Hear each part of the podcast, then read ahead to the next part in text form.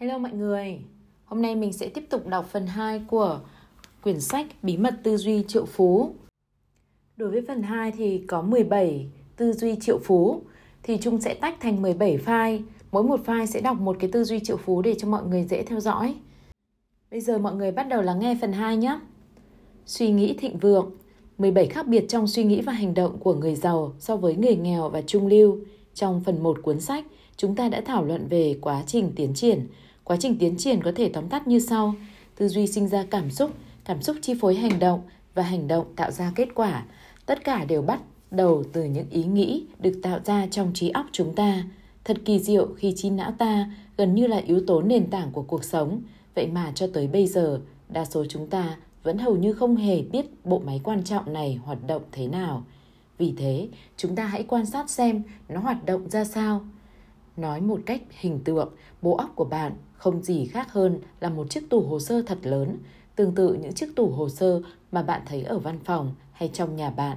Tất cả thông tin bạn nhận được đều được ghi nhãn và sắp xếp vào đó sao cho bạn có thể dễ dàng tìm kiếm và lấy ra khi cần thiết nhằm giúp bạn sống sót. Bạn lưu ý nhé, tôi không nói để phát triển, tôi nói để sống sót. Bạn luôn phải tìm đến các ngăn lưu trữ thông tin trong trí óc mình trước khi xử lý một tình huống nào đó. Ví dụ, bạn đang cân nhắc để xử lý một cơ hội tài chính, bạn sẽ tự động tìm đến tập hồ sơ có ghi nhãn, tiền bạc rồi mới quyết định làm gì tiếp theo. Ở đó chỉ có những suy nghĩ về tiền bạc mà bạn đã lưu trữ. Đó là tất cả những gì bạn có thể nghĩ về tiền bạc bởi vì tất cả những gì thuộc về phạm trù tiền bạc tồn tại trong bộ óc bạn cho đến lúc này đều được giữ ở đó. Bạn sẽ quyết định dựa trên những điều mà bạn tin là hợp lẽ, có thể lý giải được và phù hợp với bạn tới thời điểm đó. Bạn quyết định theo những gì bạn nghĩ là lựa chọn đúng. Tuy nhiên, đôi khi sự lựa chọn đúng đó có vẻ không phải là một lựa chọn thành công có khi những gì bạn tưởng chừng là chân giá trị khiến bạn tuyệt đối tin tưởng lại có thể liên tục đem đến những kết quả thảm hại. Giả dụ khi đi mua sắm tại một khu thương mại lớn, vợ tôi nhìn thấy một chiếc túi sách màu xanh lá cây đang được chào bán với giá giảm 25%. Ngay lập tức, cô ấy tìm tới các ngăn lưu trữ trong đầu mình và hỏi, tôi có nên mua chiếc túi này không? Chưa để một phần ngàn giây, các ngăn lưu trữ trong đầu cô đáp lại rằng bạn đang tìm một chiếc túi màu xanh lá cây để diện cùng với đôi giày màu xanh vừa mua tuần trước. Mà giá cả cũng vừa phải đấy chứ, hãy mua đi thôi. Khi cô ấy đến quầy tính tiền thì tâm trí của cô ấy không chỉ phấn khích vì cô sắp có chiếc túi sách đẹp, mà còn tự hào rằng cô sẽ mua được nó với giá khuyến mại tới 25%. Đối với trí óc cô ấy, việc mua bán này hoàn toàn hợp lý. Cô muốn có nó, cô tin rằng cô cần nó và đó là cơ hội mua rẻ. Tuy nhiên, không bao giờ trí óc cô ấy lại đưa ra ý nghĩ Đúng, đây là cái túi đẹp và đúng là cơ hội tốt Nhưng hiện nay tôi đang nợ 3.000 đô la Vậy nên tốt hơn là tôi nên đừng mua nữa Cô ấy đã không tìm những thông tin này bởi vì không có bộ hồ sơ nào trong đầu cô chứa điều đó. Bộ hồ sơ khi bạn đang nợ nần đừng mua bất cứ thứ gì chưa bao giờ được cài đặt trong đầu cô và nó không tồn tại. Có nghĩa là khả năng lựa chọn đó không phải là một phương án để cân nhắc bạn có hiểu ý tôi không? Nếu bạn chỉ tìm thấy trong tủ tài liệu của mình những bộ hồ sơ không phục vụ cho thành công tài chính của bạn, thì chúng vẫn là những lựa chọn duy nhất mà bạn có. Chúng sẽ là lựa chọn rất tự nhiên, tự động và hoàn toàn hợp lý đối với bạn. Nhưng rốt cuộc, chúng sẽ vẫn đem lại sự thất bại tài chính hoặc ít nhất là sự hoang phí. Ngược lại, nếu bạn có trong trí óc những hồ sơ củng cố, tăng cường cho thành công tài chính, rất tự nhiên và hoàn toàn tự động – bạn sẽ đưa ra quyết định mang lại thành công. Bạn thậm chí không phải nghĩ về điều đó. Cách nghĩ tự nhiên của bạn sẽ kết trái trong thành công. Giống như donald trump vậy cách nghĩ thông thường của ông ấy sinh ra thịnh vượng khi giải quyết các vấn đề liên quan đến tiền bạc sẽ là thật tuyệt vời nếu bạn có thể suy nghĩ y hệt như người giàu tôi hy vọng bạn sẽ nói tất nhiên hoặc điều gì đó tương tự vâng bạn hoàn toàn có thể như chúng ta đã khẳng định ở phần trên, bước đầu tiên trong bất kỳ sự thay đổi nào cũng phải có sự nhận thức. Có nghĩa là bước đầu tiên để suy nghĩ theo cách của người giàu là bạn phải biết người giàu suy nghĩ như thế nào. Người giàu suy nghĩ rất khác với người nghèo và giới trung lưu. Họ nghĩ khác về tiền bạc, về sự thịnh vượng, về bản thân họ, về người khác và hầu như đều khác trong mỗi phương tiện của cuộc sống. Trong phần 2 cuốn sách này, chúng ta sẽ cùng xem xét một số sự khác biệt đó Và như một phần của việc tái định hình suy nghĩ của bạn, chúng ta sẽ cài đặt 17 bộ hồ sơ thịnh vượng theo chọn lựa vào trong trí óc bạn cùng với những bộ hồ sơ mới là những sự lựa chọn mới.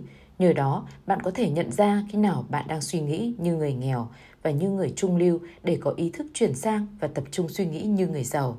Hãy nhớ rằng bạn có thể chọn những cách suy nghĩ giúp bạn có được hạnh phúc và thành công thay cho những cách thức vô dụng. Quy tắc thịnh vượng số 9 bạn có thể chọn những cách suy nghĩ giúp bạn có hạnh phúc và thành công thay cho những cách thức vô dụng. Để bắt đầu, tôi muốn nói trước một vài điều. Trước hết, trong mọi trường hợp, tôi đều không có ý định miệt thị người nghèo hay thiếu thông cảm với hoàn cảnh của họ. Tôi cũng không cho rằng người giàu tốt hơn người nghèo, họ chỉ giàu hơn mà thôi. Tuy nhiên, vì tôi muốn chắc chắn các bạn hiểu được thông điệp của mình, tôi sẽ phân biệt người giàu và người nghèo thành hai thái cực đối lập. Thứ hai, khi bàn luận về người giàu, người nghèo và những người thuộc tầng lớp trung lưu, tôi chỉ muốn đề cập đến các đặc tính tâm lý của họ, nghĩa là về cách suy nghĩ và hành xử của họ khác nhau thế nào, chứ tôi không có ý đánh giá số tiền thực sự mà họ có hay vai trò của họ trong xã hội. Thứ ba, tôi hiểu rằng không phải tất cả người giàu cũng như tất cả người nghèo đều giống như cách tôi mô tả. Tuy nhiên, mục đích của tôi là làm sao chắc chắn bạn hiểu được từng quy tắc để áp dụng chúng, nên tôi đã phải mô tả họ một cách đặc thù như thế. Thứ tư, trong phần lớn trường hợp, tôi sẽ không đề cập đến tầng lớp trung lưu một cách cụ thể, bởi vì ở những người thuộc tầng lớp trung lưu thường có sự pha trộn giữa trạng thái tâm lý của người giàu và người nghèo. Một lần nữa, mục đích của tôi là giúp bạn nhận thức về vị trí của mình để qua đó giúp bạn suy nghĩ theo cách của người giàu nhiều hơn nếu bạn muốn trở nên giàu có. Thứ năm, nhiều nguyên tắc ở đây liên quan đến các thói quen và hành động nhiều hơn là cách suy nghĩ, nhưng bạn đừng quên rằng hành động của chúng ta bắt nguồn từ cảm xúc, mà cảm xúc bắt đầu từ suy nghĩ. Kết quả là mọi hành động vì thịnh vượng sẽ chỉ xuất phát từ những cách tư duy triệu phú. Cuối cùng, tôi khuyên các bạn chấp nhận từ bỏ khái niệm đúng đắn. Điều tôi muốn nói là các bạn chịu từ bỏ việc làm theo cách của bạn Tại sao? Bởi vì cách của bạn đã dẫn bạn đến tình trạng của bạn hiện nay. Nếu bạn muốn giữ nguyên tình trạng của mình, hãy cứ làm theo cách lâu nay bạn làm. Tuy nhiên, nếu bạn vẫn chưa giàu có thì có lẽ đã đến lúc bạn nên cân nhắc một phương cách khác. Nhất là cách đó đến từ những người giàu có và nó đã giúp hàng nghìn người khác cùng bước lên con đường thịnh vượng. Điều đó là tùy thuộc vào bạn. Những giải pháp mà bạn sẽ học rất đơn giản nhưng cực kỳ hiệu quả. Chúng làm nên những thay đổi thực sự với những con người thực tế trong thế giới thực này. Làm sao tôi biết? Tại công ty tôi, công ty đào tạo tiềm năng đỉnh cao, Peak Potentials Training, hàng năm chúng tôi nhận được hàng nghìn lá thư tay và thư điện tử kể về từng quy tắc thịnh vượng đã thay đổi cuộc sống của mọi người như thế nào. Nếu bạn cũng học hỏi và biết sử dụng chúng, tôi chắc chắn chúng sẽ thay đổi cả cuộc sống của bạn. Ở phần cuối mỗi phân đoạn, bạn sẽ thấy một lời tuyên bố và một số hành động cụ thể nhằm gắn chúng vào cơ thể và cuộc sống của bạn. Bạn cũng sẽ như tìm thấy danh sách những hành động cần làm để giúp bạn hấp thụ những quy tắc thịnh vượng đó. Một điều quan trọng là bạn phải đưa từng quy tắc ấy vào trong cuộc sống của bạn càng nhanh càng tốt. giao cho những kiến thức này có thể chuyển sang dạng năng lượng vật chất mà thấm vào từng tế bào và tạo nên những thay đổi liên tục và bền vững cho bạn đa số mọi người đều hiểu rằng chúng ta là những tạo vật của thói quen. Nhưng không mấy ai nhận ra rằng luôn tồn tại hai loại thói quen đối lập nhau, thói quen thực hiện và thói quen không thực hiện. Tất cả những việc bạn không làm ngay cho thấy bạn đang có thói quen không thực hiện. Cách duy nhất để thay đổi thói quen không thực hiện thành thói quen thực hiện là thực hiện ngay những công việc đó. Kiến thức từ sách vở sẽ hỗ trợ bạn, nhưng đọc sách và thực hiện là hai thế giới khác biệt. Nếu bạn thực sự nghiêm túc đối với việc thành công của mình, hãy chứng tỏ điều đó bằng cách thực hiện ngay tất cả những hành động đã được đề ra. Tư duy triệu phú số 1 Người giàu tin, tôi tạo ra cuộc đời tôi. Người nghèo tin, cuộc sống toàn những điều bất ngờ xảy đến với tôi. Nếu muốn tạo ra thịnh vượng, điều quan trọng là bạn phải tin rằng bạn là người cầm lái của cuộc đời mình, đặc biệt là cuộc sống tài chính của bạn. Nếu bạn không tin điều đó, nghĩa là bạn vốn dĩ tin rằng bạn không thể kiểm soát được hoặc kiểm soát rất ít cuộc sống của mình và do vậy bạn không thể kiểm soát được hoặc kiểm soát rất ít khả năng thành công tài chính của bạn. Đó không phải là một thái độ để giàu có. Bạn có bao giờ để ý rằng thông thường chỉ những người nghèo mới làm tiêu tan cả gia tài vào trò chơi sổ số không? Họ thành tâm tin rằng sự giàu có sẽ đến với họ nhờ ai đó sẽ đọc tên họ lên sau một cuộc rút thăm. Họ bỏ cả buổi tối thứ bảy để dán mắt vào tivi hồi hộp theo dõi sổ số để xem tuần này vận may có rơi chúng mình hay không. Chắc chắn ai cũng muốn trúng số và những người giàu thỉnh thoảng cũng chơi cho vui. Nhưng thứ nhất, họ không bao giờ chấp nhận bỏ ra một nửa thu nhập của mình để mua vé số. Và thứ hai, việc trúng số không phải là chiến lược làm giàu chủ yếu của họ. Bạn phải tin rằng bạn là người tạo ra thành công của mình, rằng bạn là người tạo ra sự khốn quẫn của bạn và rằng bạn là người tạo ra những khó khăn xung quanh tiền bạc và thành công của bạn. Dù bạn có ý thức hay không thì vẫn chỉ là bạn đã làm nên tất cả những điều đó. Thay vì chịu trách nhiệm trước những gì diễn ra trong cuộc sống của mình, người nghèo thường chọn cách chơi trò chơi, đóng vai nạn nhân. Suy nghĩ chủ đạo của một nạn nhân thường là lời than thở, khốn khổ thân tôi. Vậy là cầu được ước thấy. Theo quy luật sức mạnh của ý định, đó là tất cả những gì nạn nhân nhận. Họ nhận được sự khốn khổ. Hãy để ý rằng tôi nói họ chơi trò chơi đóng vai nạn nhân. Tôi không nói họ là nạn nhân.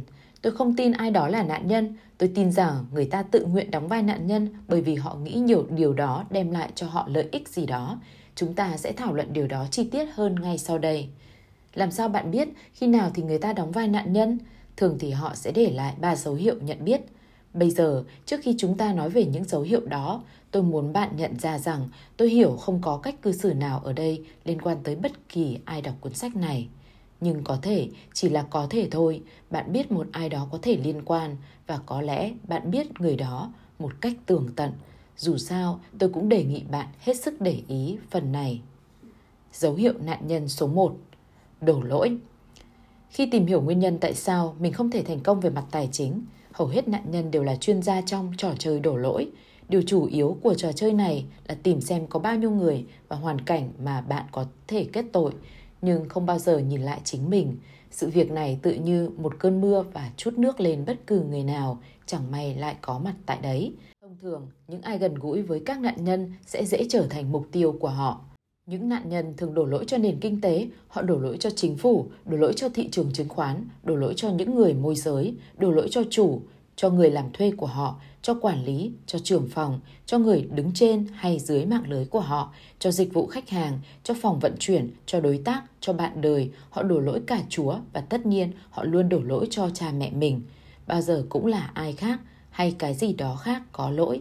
Thế nhưng vấn đề lại không nằm ở bất cứ sự việc hay hiện tượng hoàn cảnh hay con người nào khác mà ở chính họ. Dấu hiệu nạn nhân số 2, bao biện. Nếu những nạn nhân không đổ lỗi thì bạn sẽ thấy họ là những người hay bao biện hoặc lý giải tình huống của mình bằng những lời như Với tôi, tiền không phải là thực sự quan trọng. Tôi chỉ muốn hỏi bạn câu này. Nếu bạn nói chồng bạn hay vợ bạn, bạn trai hay bạn gái của bạn, đối tác của bạn hay bạn bè của bạn không quan trọng với bạn, liệu bất cứ ai trong những người đó sẽ ở được với bạn lâu dài không? Tôi không tin là có. Và với tiền bạc cũng như vậy. Tại các hội nghị chuyên đề trực tiếp của tôi, một số người tham dự thường đến gặp tôi và nói Anh biết không, Half, tiền bạc thực sự không quan trọng đến thế. Tôi nhìn thẳng vào mắt của họ và nói Bạn vừa bị khánh kiệt đúng không? Họ thường nhìn xuống chân mình và yếu ớt trả lời những câu gì đó. Vâng, hiện thì tôi đang có một số thử thách tài chính, nhưng ba chấm. Tôi ngắt lời. Không, không phải chỉ hiện nay mà luôn luôn như thế. Bạn luôn luôn túng quẫn hoặc gần như thế, đúng không nào? Đến đó thì họ thường gật đầu đồng ý và buồn bã trở về chỗ ngồi, sẵn sàng lắng nghe và học hỏi. Vì cuối cùng họ đã nhận ra hệ quả tệ hại mà niềm tin ấy gây ra cho cuộc sống của họ. Tất nhiên là họ bị phá sản. Liệu bạn có mua một chiếc xe nếu nó không thực sự quan trọng đối với bạn? Tất nhiên là không. Liệu bạn có mua một đồ vật quý giá nếu bạn khẳng định là nó không quan trọng với bạn? Tất nhiên là không. Cũng như thế, nếu bạn nghĩ tiền bạc không quan trọng thì đơn giản là bạn không có đồng nào cả. Bạn có thể làm lóe mắt bạn bè bằng hiểu biết này. Hãy hình dung bạn đang nói chuyện với một người bạn và người đó bảo tiền bạc không quan trọng. Bạn hãy đặt tay lên chán và nhìn thẳng lên như là bạn đang nhận thông điệp từ thiên đàng và tuyên bố anh đang túng quẫn. Điều đó sẽ làm người bạn của bạn bị sốc và kinh ngạc hỏi lại làm sao anh biết? Bạn sẽ xòe bàn tay mình ra và trả lời anh muốn biết thêm nữa à? Vui lòng trả 50 đô la đi. Để tôi nói toạc ra nhé. Bất kỳ ai nói tiền bạc không quan trọng đều không có xu nào. Người giàu luôn hiểu được tầm quan trọng của tiền bạc và vị trí của nó trong xã hội. Mặt khác, người nghèo lý giải cho sự bất lực trong tài chính của mình bằng những phép so sánh khập khiễng. Họ sẽ nói tiền bạc không quan trọng bằng tình yêu. Nào, sự so sánh này có mù mờ không? Cái gì quan trọng hơn, tay bạn hay chân bạn? Có lẽ cả hai đều quan trọng. Vì thế, tôi muốn nhấn mạnh với bạn một lần nữa rằng tiền bạc là thứ cực kỳ quan trọng trong những lĩnh vực mà nó phát huy tác dụng và ngược lại, nó sẽ chẳng đóng vai trò gì trong những lĩnh vực nó không có tác dụng. Mặc dù tình yêu có thể làm cho thế giới này rung chuyển, nhưng chắc chắn tình yêu không thể nào trả tiền để xây dựng nhà cửa, bệnh viện, nhà thờ, trường học hay nhà ở và tình yêu cũng không nuôi sống con người. Quy tắc thịnh vượng số 10 Tiền bạc là thứ cực kỳ quan trọng trong những lĩnh vực mà nó phát huy tác dụng và ngược lại nó sẽ chẳng đóng vai trò gì trong những lĩnh vực nó không có tác dụng. Bạn chưa tin tôi ư? Vậy bạn hãy thanh toán các hóa đơn của bạn bằng tình yêu xem nào. Hoặc bạn hãy tới ngân hàng và gửi một ít tình yêu vào đấy rồi xem điều gì sẽ xảy ra. Chắc hẳn nhân viên thu ngân sẽ nhìn bạn như thể bạn vừa trốn khỏi bệnh viện tâm thần và anh ta sẽ kêu toáng lên, bảo vệ đâu, lại đây ngay. Không người giàu nào cho rằng tiền không quan trọng và nếu tôi vẫn không thuyết phục được bạn và tin bạn vẫn tin rằng tiền không là gì cả thì tôi chỉ có bốn từ dành cho bạn. Bạn đã phá sản và bạn sẽ luôn luôn túng quẫn cho đến khi bạn xóa bỏ được bộ hồ sơ tai nạn này trong đầu bạn. Dấu hiệu nạn nhân số 3. Oán trách Oán trách là một điều hết sức tồi tệ đối với sức khỏe và sự sung túc của bạn, thậm chí là điều tồi tệ nhất. Tại sao vậy? Tôi có lòng tin lớn lao vào quy luật vũ trụ rằng bạn tập trung vào điều gì, điều đó sẽ phát triển. Khi bạn oán trách, bạn đang chú tâm vào cái gì, vào những cái tốt cho cuộc sống của bạn hay vào những rắc rối cho bạn. Thường là bạn tập trung vào những điều phiền toái trong cuộc sống của bạn và thế là bạn chỉ nhận được ngày càng nhiều những phiền toái. Các giảng viên trong lĩnh vực phát triển con người thường nói về luật hấp dẫn. Luật này phát biểu rằng những thứ giống nhau thì hấp dẫn nhau, nghĩa là bạn đang ca thán, bạn thực sự đang hấp dẫn những điều phiền toái đến với mình. Quy tắc thịnh vượng số 11 Khi bạn than thở, oán trách thì bạn đang trở thành một thỏi nam châm sống, hút về những rắc rối và phiền toái. Bạn đã bao giờ nhận ra rằng những người hay than vãn, kể lể thường có một cuộc sống khó khăn, dường như mọi thứ rắc rối ở trên đời này đều xảy đến với họ. Họ nói, làm sao tôi không phản nàn được cơ chứ? Bạn xem cuộc sống của tôi tồi tệ đến mức nào. Bây giờ, khi bạn biết rõ hơn, bạn có thể giải thích cho họ. Không, đó chính là vì anh muốn cả thán rằng cuộc đời anh toàn cái dở tệ. Hãy thôi đi và đừng đứng gần tôi. Điều này đưa chúng ta tới một điểm đáng lưu ý khác, đó là bạn nhớ đừng ở gần một người hay than vãn. Nếu nhất thiết phải ở bên cạnh họ, bạn hãy nhớ đề cao cảnh giác, nếu không, thể nào cũng có những chuyện tào lao của họ cũng sẽ cuốn hút bạn vào. Tôi luôn giữ khoảng cách càng xa càng tốt với những người hay oán trách, bởi vì những năng lượng tiêu cực rất dễ lây lan. Tuy nhiên, nhiều người lại thích đi lại và lắng nghe những kẻ oán thán. Tại sao? Rất đơn giản, họ đợi đến lượt mình. Anh nghĩ thế là tệ ư? Hãy nghe chuyện gì đã xảy ra với tôi. Đây là một bài tập về nhà mà tôi cam kết sẽ làm thay đổi cuộc đời bạn. Trong 7 ngày tiếp theo, tôi thách bạn đừng oán thán bất kỳ điều gì, không phải là nói ra mà trong đầu bạn cũng không được nghĩ tới điều đó. Nhưng bạn phải làm như thế trong đủ 7 ngày. Tại sao? Bởi vì trong mấy ngày đầu, bạn có thể còn một số oán thán như cặn phân bám cứng vào trong bạn từ trước.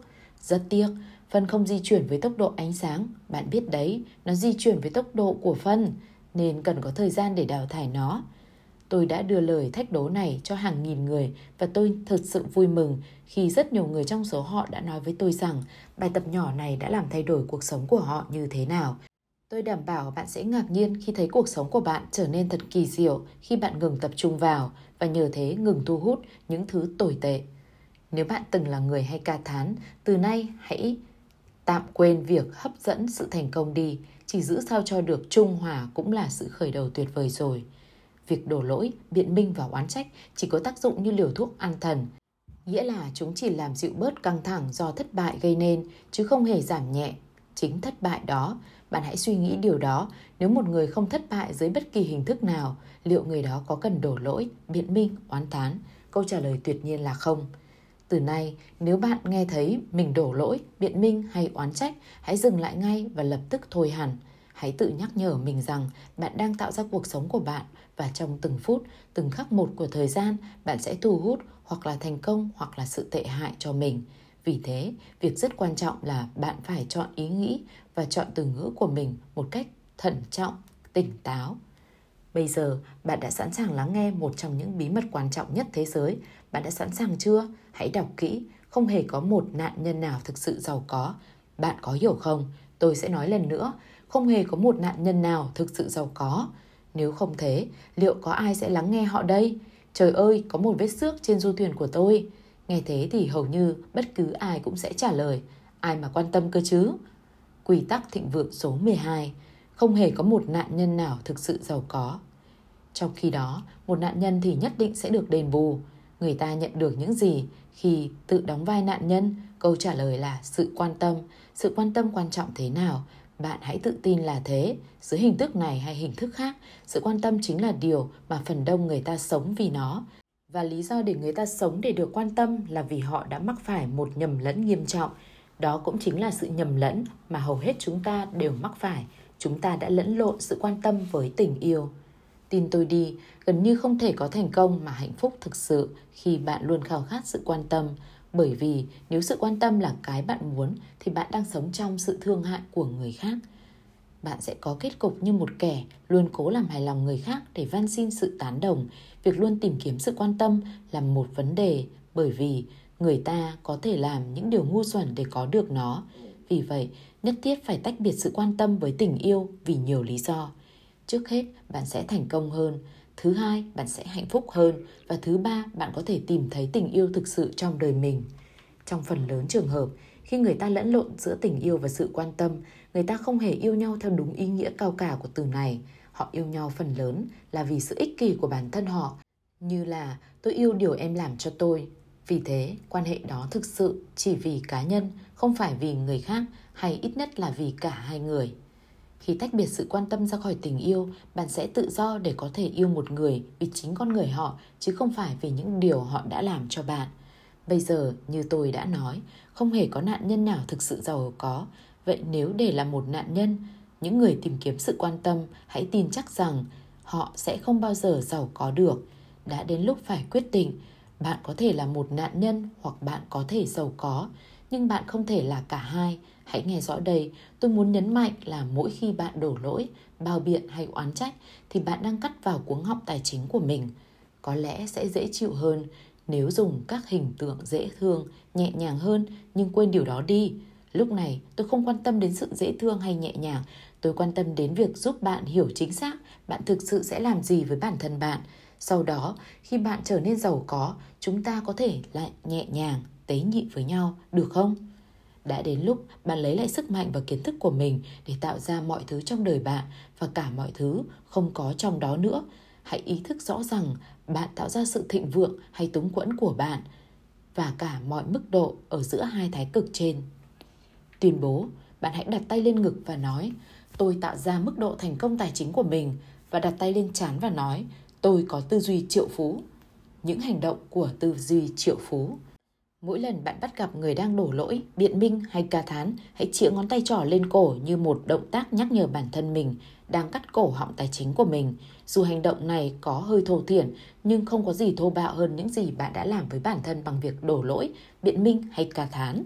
Điều quan trọng là nó sẽ có tác dụng giảm bớt dần cuối cùng và triệt tiêu hẳn những thói quen có thể hủy hoại bạn này. 2. Hãy tự chất vấn mình Cuối mỗi ngày, hãy viết ra một điều mà bạn đã làm tốt và một điều chưa tốt, rồi viết câu trả lời cho câu hỏi sau. Tôi đã tạo ra các tình huống đó như thế nào? Nếu có người khác cùng tham gia, hãy hỏi bản thân đâu là vai trò của tôi trong việc tạo ra các tình huống đó. Bài tập này sẽ giúp bạn đo lường được cuộc sống của bạn và giúp bạn nhận ra được những chiến lược có hiệu quả hay không hiệu quả. Hết tư duy triệu phú số 1